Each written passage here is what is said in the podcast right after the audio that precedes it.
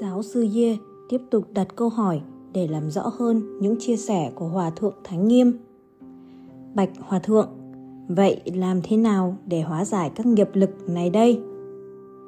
Hòa Thượng Thánh Nghiêm trả lời Nếu người ta biết cách chuyển hóa thức thứ 8 A lại đa thức biến thức thành trí thì họ sẽ vượt ra khỏi sự kiềm tỏa của nghiệp thức điều này đòi hỏi phải có công phu tu luyện và chỉ có cách duy nhất ấy thôi dĩ nhiên sự tu luyện có nhiều lối người thích tu thiền người thích tu tịnh người thích tu mật tùy theo căn cơ mỗi người giáo sư Ye hỏi thêm Hòa thượng đã chia sẻ rất rõ về nghiệp, nhân quả và vòng luân hồi. Nhưng là nhà khoa học, ông nghĩ thế nào về việc này, thưa phi hành gia Mitchell? Phi hành gia Mitchell trả lời. Đứng trên phương diện khoa học, chúng tôi không có sự giải thích rõ ràng về nghiệp như Hòa thượng Thánh Nghiêm vừa trình bày. Chúng tôi chưa có một công cụ khoa học nào để giải thích về nghiệp thức hay là chứng minh rằng có một đời sống ở kiếp sau chúng tôi có thể vẫn đọc sách và tìm hiểu về quan niệm này nhưng chúng tôi không thể đo lường hay chứng minh được tuy nhiên tôi đồng ý rằng bất cứ hành động nào cũng tạo ra phản ứng.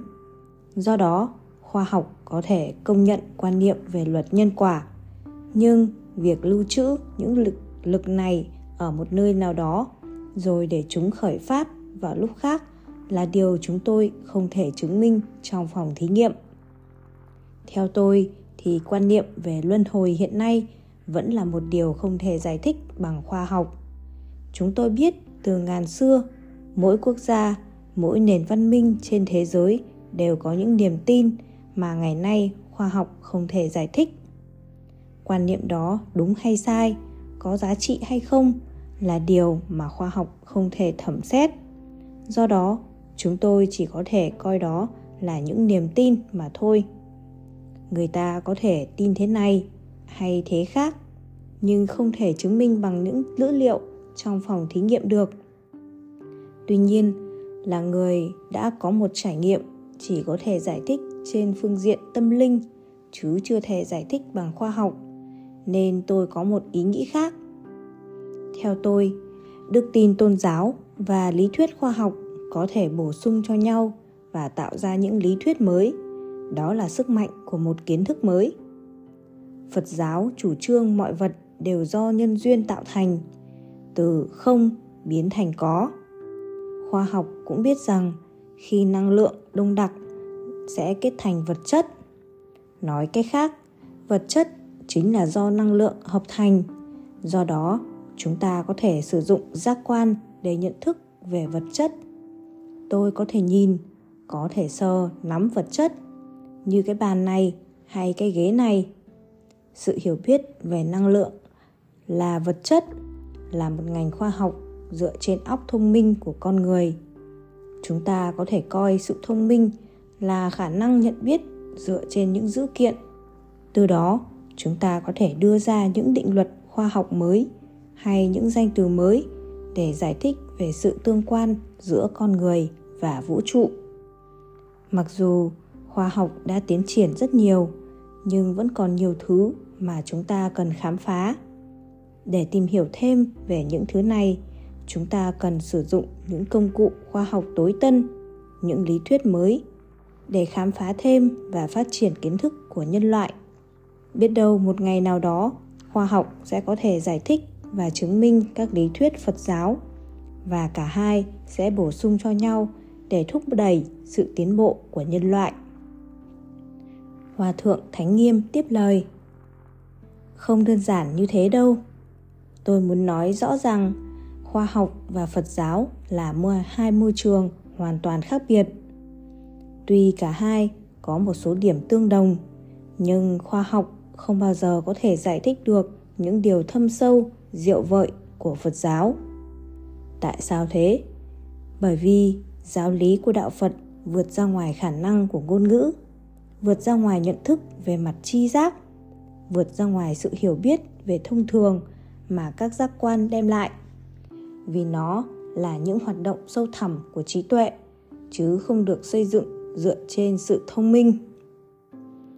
Khoa học thực nghiệm hoàn toàn được xây dựng dựa trên giác quan của con người, vốn giới hạn. Có rất nhiều thứ mà giác quan không thể nhận biết được.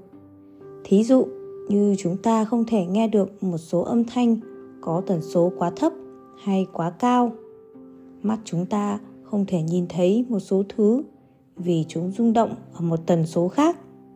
Ngay cả suy nghĩ của chúng ta cũng rất giới hạn vì kiến thức chúng ta có hoàn toàn dựa trên những ký ức đã được tích lũy từ trước hay dựa trên những điều đã được truyền dạy. Suy nghĩ của chúng ta có tính thiên chấp từ sự giới hạn này dẫn đến những lý thuyết sai lầm và thành kiến hẹp hòi. Dĩ nhiên theo thời gian, một số lý thuyết sai lầm sẽ được sửa đổi và thay thế bằng những lý thuyết khác. Khoa học có thể giúp con người phát triển kiến thức và chinh phục được thiên nhiên, nhưng làm sao những thứ hữu hạn có thể giải thích những cái vô hạn được? Khoa học giải thích mọi sự dựa trên ngôn từ, nhưng quan niệm của phật giáo vượt khỏi giới hạn của ngôn từ. Khoa học dựa trên sự suy luận nhưng quan niệm của phật giáo vượt khỏi những lý luận thông thường. Do đó, không thể nghĩ, bàn. Nếu không thể diễn tả được các lý luận hay ngôn từ, thì làm sao khoa học có thể nghiên cứu những cái vô giới hạn này? Khoa học thực nghiệm đặt căn bản trên trí thông minh qua khả năng suy luận và phân tích của bộ óc. Nhưng quan niệm của phật giáo không dựa trên sự thông minh của bộ óc mà đặt căn bản trên một thứ trí tuệ, gọi là trí tuệ bát nhã, nên không thể giải thích bằng trí thông minh được. Tuy nhiên, sự tiến bộ của khoa học có thể giúp chúng ta hiểu thêm về các định luật bất biến của vũ trụ, mở rộng tầm mắt cho mọi người. Khoa học cũng giúp ích cho sự phát triển của phật giáo trong tương lai để đem lại hạnh phúc cho nhân loại. Giáo sư ye hỏi thêm phi hành gia mitchell, ông có đồng ý như thế không? Phi hành gia mitchell gật đầu. Tôi hoàn toàn đồng ý với hòa thượng thánh nghiêm. Hôm nay, chúng ta đã đề cập đến nhiều vấn đề quan trọng. Mặc dù vẫn có một số quan niệm khác biệt, nhưng điều đó không quan trọng. Khi tôi nhìn thấy vẻ đẹp của vũ trụ, tôi cảm nhận được mối tương quan giữa tôi và vạn vật. Nhưng tôi không thể đưa ra một phương trình toán học để giải thích sự kiện đó. Tôi cảm nhận được một điều kỳ lạ xảy đến với tôi, nhưng tôi không biết lý giải như thế nào nữa. Là một nhà khoa học, tôi rất quan tâm đến những hiện tượng không thể giải thích này, nên vẫn muốn tìm ra một giải pháp hợp lý hơn. Tôi biết điều này là không dễ, có thể mất vài chục năm, vài trăm năm nữa để giải thích hay có thể không bao giờ giải thích được. Tuy nhiên, tôi muốn đưa ra những câu hỏi và đặt vấn đề về sự tương quan giữa khoa học với trải nghiệm tâm linh để những nhà khoa học sau này tiếp tục nghiên cứu. Tôi biết rằng sự chết, sự tái sinh, nghiệp lực là những khái niệm hết sức quan trọng, cần được nghiên cứu kỹ lưỡng. Vì tôi tin đó là những biên giới mà hiện nay khoa học chưa đạt đến nhưng trước sau gì, chúng ta cũng phải tìm hiểu thêm. Tôi tin rằng, theo thời gian, nhân loại sẽ tiến bộ và biết đâu một ngày nào đó sẽ đạt được sự hiểu biết sâu sắc về các quan niệm mà hiện nay họ chỉ coi là niềm tin tôn giáo. Nếu chúng ta không học hỏi và nghiên cứu, thì tôi không biết tương lai của nhân loại sẽ ra sao. Phi hành gia mitchell cảm thán khi tôi từ không gian trở về trái đất với một trải nghiệm lạ lùng, tôi thấy mình hoàn toàn khác hẳn. Tôi có thể nhận thức rõ ràng về tình trạng của nhân loại hiện nay. Tôi thấy rõ sự tàn bạo đang gia tăng khắp nơi. Tôi cảm nhận được sự nỗi đau của những nạn nhân chiến tranh như thể nó xảy ra với chính mình vậy. Tôi thấy rõ những hậu quả mà con người đang gây ra cho trái đất này. Chẳng hạn như việc tàn phá môi trường không thương tiếc. Càng ngày, con người càng trở nên ích kỷ, tham lam, vô cảm, lãnh đạm mà không nhìn thấy những hậu quả do họ đang gây ra cho chính họ, cho gia đình họ hay cho đất nước của họ.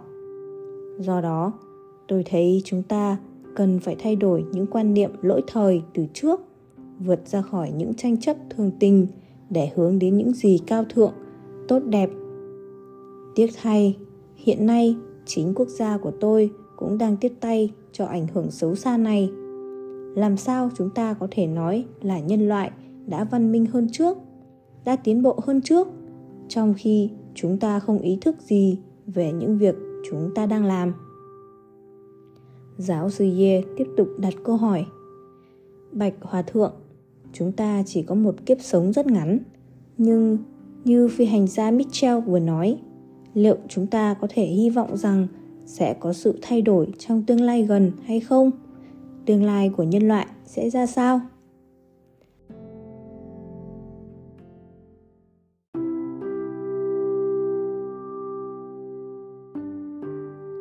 Hòa thượng Thánh Nghiêm trả lời, Tôi luôn luôn lạc quan về tương lai của con người. Hiện nay đã có hơn 7 tỷ người sống trên trái đất này.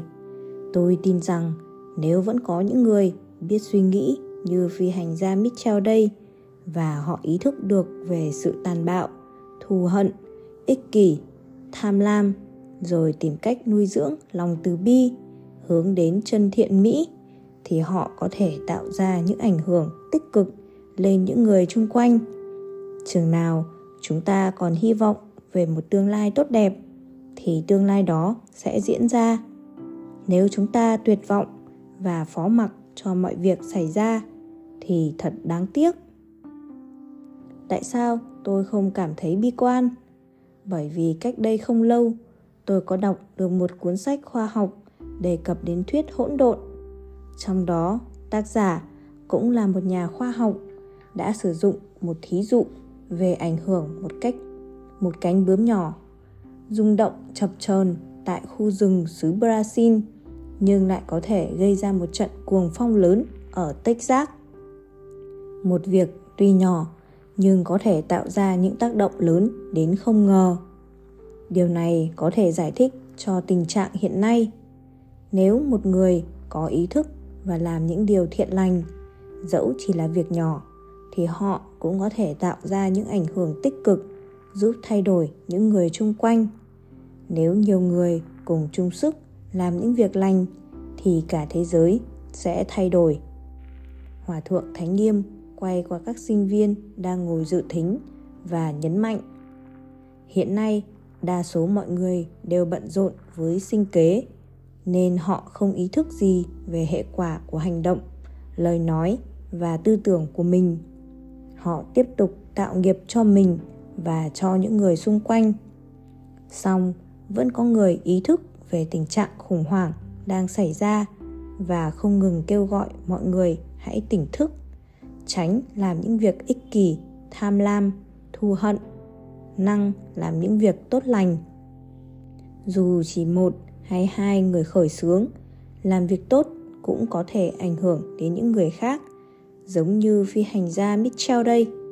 Tôi hy vọng các giáo sư và sinh viên tham dự buổi nói chuyện hôm nay sẽ ý thức hơn về việc làm của mình và phóng tầm mắt lên một bình diện cao hơn như phi hành gia Mitchell đang cố gắng đề xướng để chấm dứt những tranh chấp thường tình, xu hướng ích kỷ, tham lam hiện tại. Nhờ đó, chúng ta sẽ có được một tương lai tốt đẹp hơn. Phi hành gia Mitchell lên tiếng. Tôi hoàn toàn tâm đắc với những lời chia sẻ của Hòa Thượng Thánh Nghiêm. Đôi khi tôi cũng bị bi quan, nhưng tôi không muốn như thế. Giáo sư Ye nói lời kết cho buổi gặp gỡ. Hôm nay chúng ta đã có một buổi nói chuyện thú vị và hữu ích. Nhưng chúng ta không thể tiếp tục vì Hòa Thượng Thánh Nghiêm còn phải trở về chùa chuẩn bị cho khóa lễ. Thay mặt ban tổ chức, tôi xin cảm ơn Hòa Thượng Thánh Nghiêm và phi hành gia Edgar Mitchell. Mong rằng trong tương lai, chúng ta sẽ có thêm những buổi nói chuyện như thế này.